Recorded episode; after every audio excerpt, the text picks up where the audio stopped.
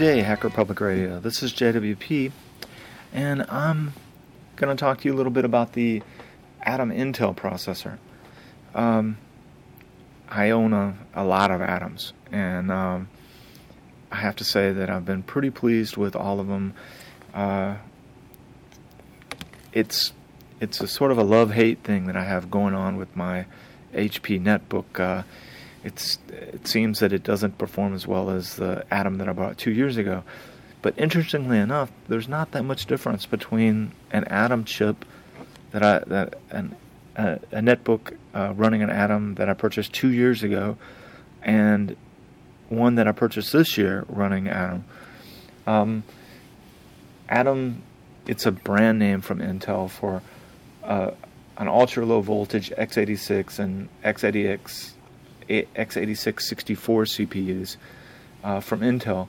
It has a 45 nanometer um, uh, CMOS, and it's mainly used in netbooks, nettops, and embedded applications uh, ranging from healthcare to advanced uh, robotics.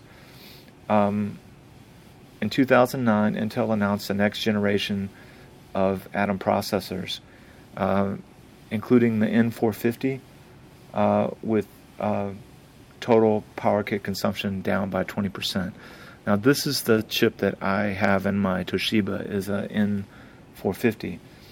Um, the the uh, um, the later ones uh, uh, that I that I purchased uh, um, are more.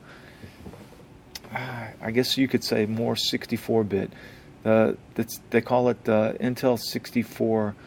Uh, if you got Silverthorne or Lincroft, it does like a what they call Intel VTX, and and uh, if you got the uh, the Diamondville or the Pineview or Cedar Tra- or Cedar Trail, um, the basically anything with an N, an N, a, a D, or a number in front of it, right? Whereas if you got the Z, the two Z models, the Z5 or the Z6, uh, you might not have full 64-bit uh, capacity, whereas the N2XX uh, doesn't have uh, uh, Intel 64 either, but both my netbooks have 64-bit, so they're they're both the Atom. Uh, I believe they're both Pineviews, and so and and and I think they're both uh,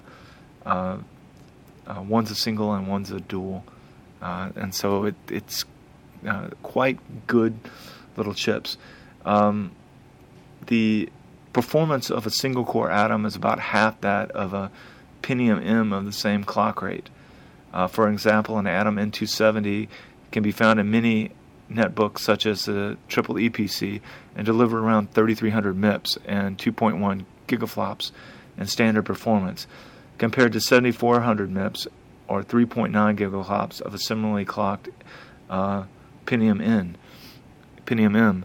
But because I use Linux I, I, on these boxes, I, I don't notice the the difference. Uh, uh, both have been quite uh, quite good for me, uh, quite good for me, and and both uh, um, run. Well, one's running Mint, or actually both of them are running Mint now, um, and uh, I can see myself moving almost immediately as soon as the next long-term Ubuntu comes out to uh, move both those net net uh, books to uh, the long-term version of of Ubuntu. Um, well, that that's about it for the Atom processor.